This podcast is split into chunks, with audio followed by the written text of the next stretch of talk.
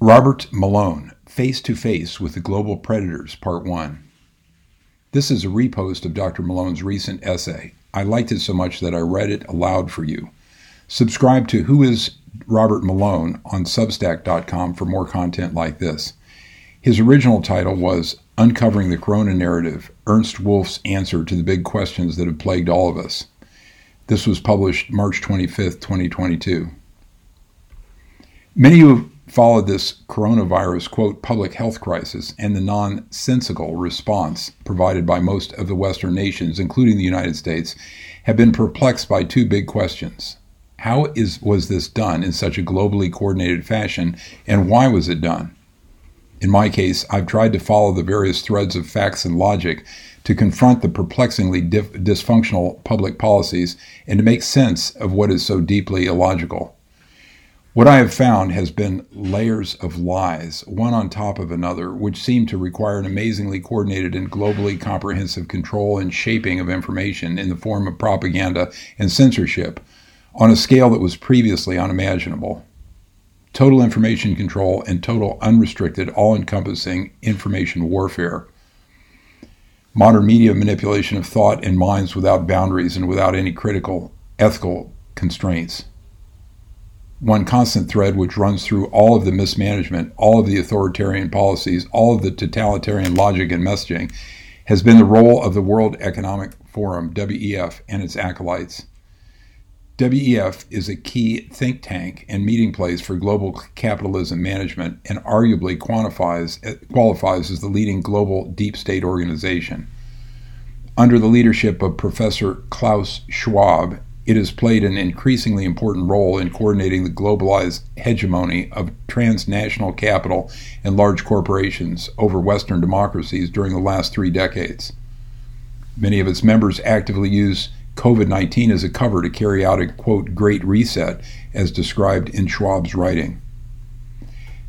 This great reset involves the implementation of digital tracking and control of people, ushering in techno-feudalism, and the WEF objective of a fourth industrial revolution incorporating technologies collectively referred to as transhumanism.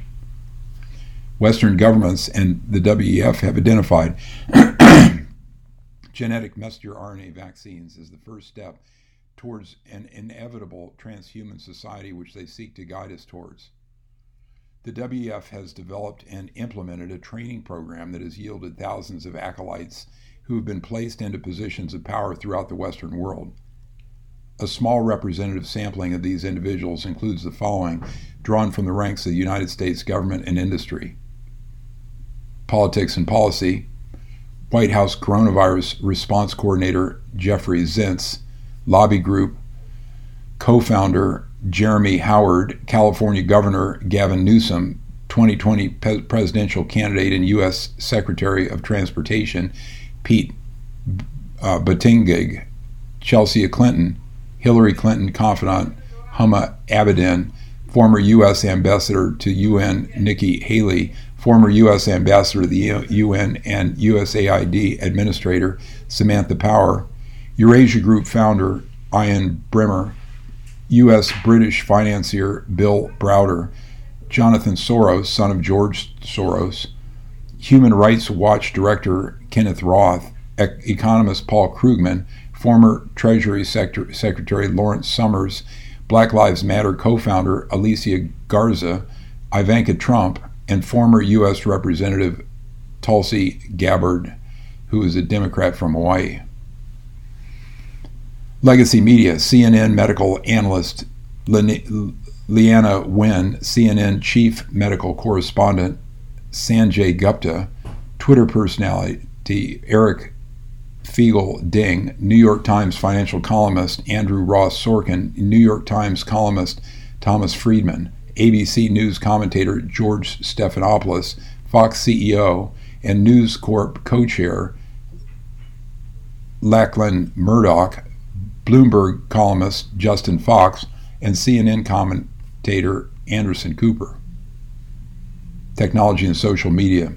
Microsoft founder Bill Gates, former Microsoft CEO Steve Ballmer, Amazon founder Jeff Bezos, Google's co-founders Sergey Brin and Larry Page, Tesla and SpaceX founder Elon Musk, former Google CEO Eric Schmidt, Wikipedia co-founder Jimmy Wales, PayPal co-founder Peter Thiel, eBay co-founder Pierre Omidyar, Facebook founder and CEO Mark Zuckerberg, Facebook Chief Operating Officer Sheryl Sandberg, Moderna CEO Stefan Bancel, Pfizer CEO Albert Bourla, and Pfizer VP Vasudha Vats.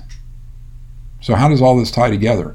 How does reading and listening to the pronouncements of Klaus Schwab and his WEF organization help make sense out of the otherwise nonsensical? What is the underlying answer to the big how and why questions? In August 2021, German author, journalist, International Monetary Fund, and financial expert Ernst Wolf provided his explanation and hypothesis in a seminal lecture which many find useful as they try to make sense out of all that we have experienced and continue to find ourselves having to adapt to. The following is an English language translation of the lecture, which was provided in German. Whether you agree or disagree, I suggest that his insights deserve consideration. I always recommend that you do your own thinking, but some may dismiss his thoughts as conspiracy theories. But this presentation certainly provides plenty to think about. It's called Uncovering the Corona Narrative. It was a presentation in August 2021 by Ernst Wolf. The American President Franklin Delano Roosevelt once said, quote, "Nothing happens accidentally in politics, and when something happens, you can bet on it that it was exactly planned that way." When one looks at what happened in the last year and a half, then these words are especially alarming. Could it really be the case that everything we've experienced was planned?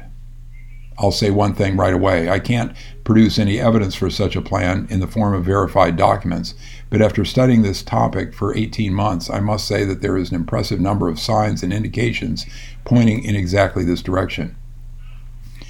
It is this and the consequence thereof that I want to talk about today. The current situation we find ourselves in is unique in the history of mankind. Never before has the whole world been thrown under the rule of this type of coercive regime as now in our time, and never have so many measures been taken which at first glance appear so unintelligible, partly so nonsensical, and in many cases so contradictory. Officially, this is about the most serious health crisis in living memory, but the measures being used against it have not improved the situation, but continually made things worse. Every doctor today can confirm the health condition of people. The majority of people are worse than before the crisis, and even from the point of view of those who order the measures, we are faced with a shamble. The allegedly threatening fourth wave and the announcement of the need for the third, fourth, and fifth vaccinations show that the purpose of the measures up to now, namely preventing the illness, has failed completely. But that is not all by far. As a consequence of the lockdowns up to now, we have severe global economic crises to manage. Worldwide production hangs in complete disarray. Global logistics is on the floor. Supply chains are broken. Harvests are being lost. Food supply bottlenecks. And on top of this, a scarcity for a large part of the economy of essential semiconductors. But also in this, we are seeing the problems are not being addressed and solved, but amplified and multiplied via the application of further measures and the constant threats of new restrictions. The most recent example in China, a port freight terminal, the third largest in the world, has been closed down due to a single positive test from a worker there. Or take New Zealand, where during the last week, 5 million people were put in lockdowns for 3 days because a single 58-year-old had a positive test. A further crisis is affecting the small to medium business sector, which by a long way provides the most jobs worldwide, and additionally supplies the largest share of tax revenues. The middle stand, which is small to medium industry sector, is being driven from week to week to further to the wall through the incessant uncertainty in new regulations, and has never before been stuck in such a deep crisis as today. But that is not all. We are experiencing at present a brutally increasing worldwide inflation, especially for raw materials, with produce prices and other food producers. But here also, nothing is being done to alleviate the situation, but rather the opposite. The flood of money printing continues and will even be further increased. countries and central banks have, since the start of the crisis, thrown in almost $20 trillion into the worldwide monetary system without any end in sight. And the International Monetary Fund, as the most powerful financial organization in the world, will give out next Monday, with the U.S. $650 billion, the largest amount ever of its own currency under special withdrawing rights. And the situation in society is no better. Just one example. In the United States, the strongest economy in the world, almost 4 million people are threatened with eviction because they cannot pay their rent or cannot cover their mortgage costs. And more than 10 times that many in the United States, note in the richest country in the world, are not in a position to feed themselves from their own income. And that which, with the intentional destruction of the economy and the rising inflation, has not managed to accomplish, politicians have managed to do. A countrywide fracture of the population, as we have never witnessed before, and now on top of this comes vicious measures as the crowning of the whole thing. The premeditated change of power in Afghanistan was managed by the United States. There, the Taliban have been deliberately handed military materials to the value of $20 billion, a complete air force with 11 supporting airfields available for use, which with absolute certainty will cause the next enormous flood of refugees. Why this, one asks oneself. Why were worldwide measures taken which have caused one disaster after another and pushed the majority of humanity deeper towards the abyss instead of lifting them out of their misery? To answer this question, one has to ask two further questions, namely, who has an interest in this global agenda and who profits from this? The answer to both questions is clear. The biggest profiteer of the current crisis and the most important string puller behind the scenes is the digital financial complex. So a type of special interest community with the largest IT corporations and the largest asset managers of our time at its head. The largest IT concerns include Apple, which is the Google parent company Alphabet, Amazon, Microsoft, and Facebook. The market capitalization of these five companies alone at present amounts to an incredible $9.1 trillion.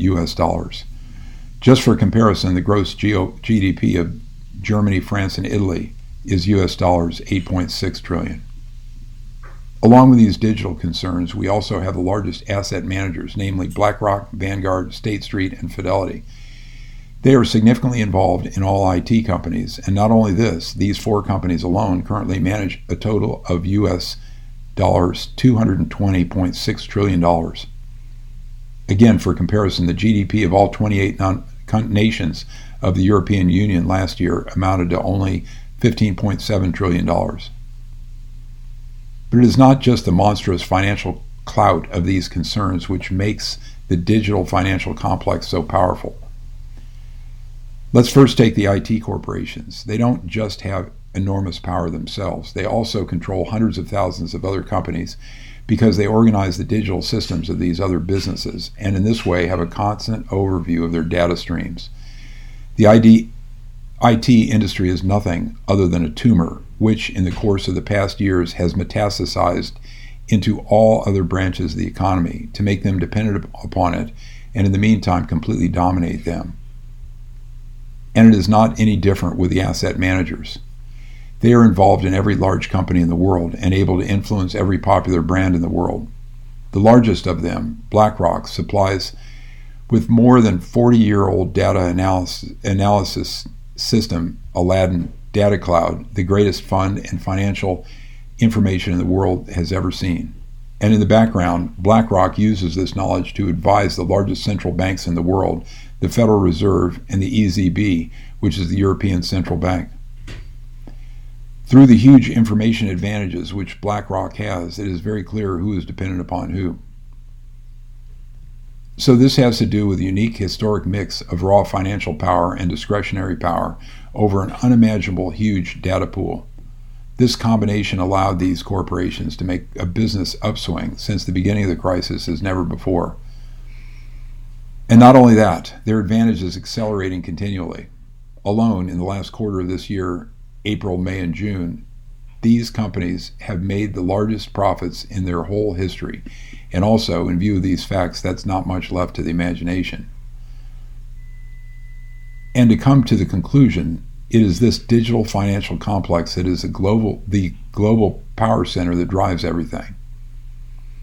The digital financial complex stands far above all governments and is ready at all times to bring every government cabinet in the world to its knees and make it compliant. One must wonder, however, all the more about the methods introduced by the digital financial complex since the start of the crisis, because it seems almost as if it is undermining the very system from which it benefits. Here are a few examples. If the digital financial complex destroys small to medium businesses, then it is really destroying its own livelihood, because as we've heard, the small to medium businesses sector, the middle stand, pays the greatest share of tax revenue and creates the most jobs. And when inflation increases, that also hurts the digital financial complex. And when it destroys social peace through increasing inequality, then it also destroys those who it makes its business from. All these are valid objections, but they miss the reality. Namely, this is how it works. The digital financial complex has no choice other than to do what it does at present. What we currently experience is not a formulated written agenda with which it will accumulate yet more money and power and then sit back to enjoy the fruits of its labors. What we are experiencing is a gigantic act of desperation, probably the biggest that has ever occurred in the history of mankind. The cause of this act of desperation is that the system to which the digital financial system owes its existence can no longer be kept alive with the previous business model. It was very close to its demise already during the world financial crisis of 2007-08. If governments back then had not mobilized huge amounts of tax money and the central banks instructed oodles of money to be created out of nothing, the system would have collapsed there and then. But salvation was only temporary. The amounts of money had to be continuously increased over a period of 12 years, and the interest rates had to be reduced several times. So the system was made ever more unstable. In the long term, that could not go well. And last year, it was to the point that the next collapse was threatening. And this collapse has been postponed through a final feat of strength, namely the reduction of interest rates to zero and the injection of billions and billions for one final time. With that, however, a qualitatively new situation has come about. A further deferral would require interest rates to be dropped into the minus range, and this would destroy the foundation of the current banking system. Banks cannot operate long-term with negative interest rates. This means that a further deferral with the previously used approach will not be possible. In the present situation, one can inject billions and billions into the system at a maximum of one more time. However, with the result that the already strongly growing rate of inflation will further overheat and be driven into hyperinflation. The situation in which the digital financial complex finds itself is in between the alternatives on one side, final collapse, and hyperinflation on the other. So the total loss of value of money. That means historically we've arrived at a point in which the digital financial complex in the framework of the existing system only still has a choice between two types of collapse. This will be continued in the next post, where I explain what they can do and what we can do about it.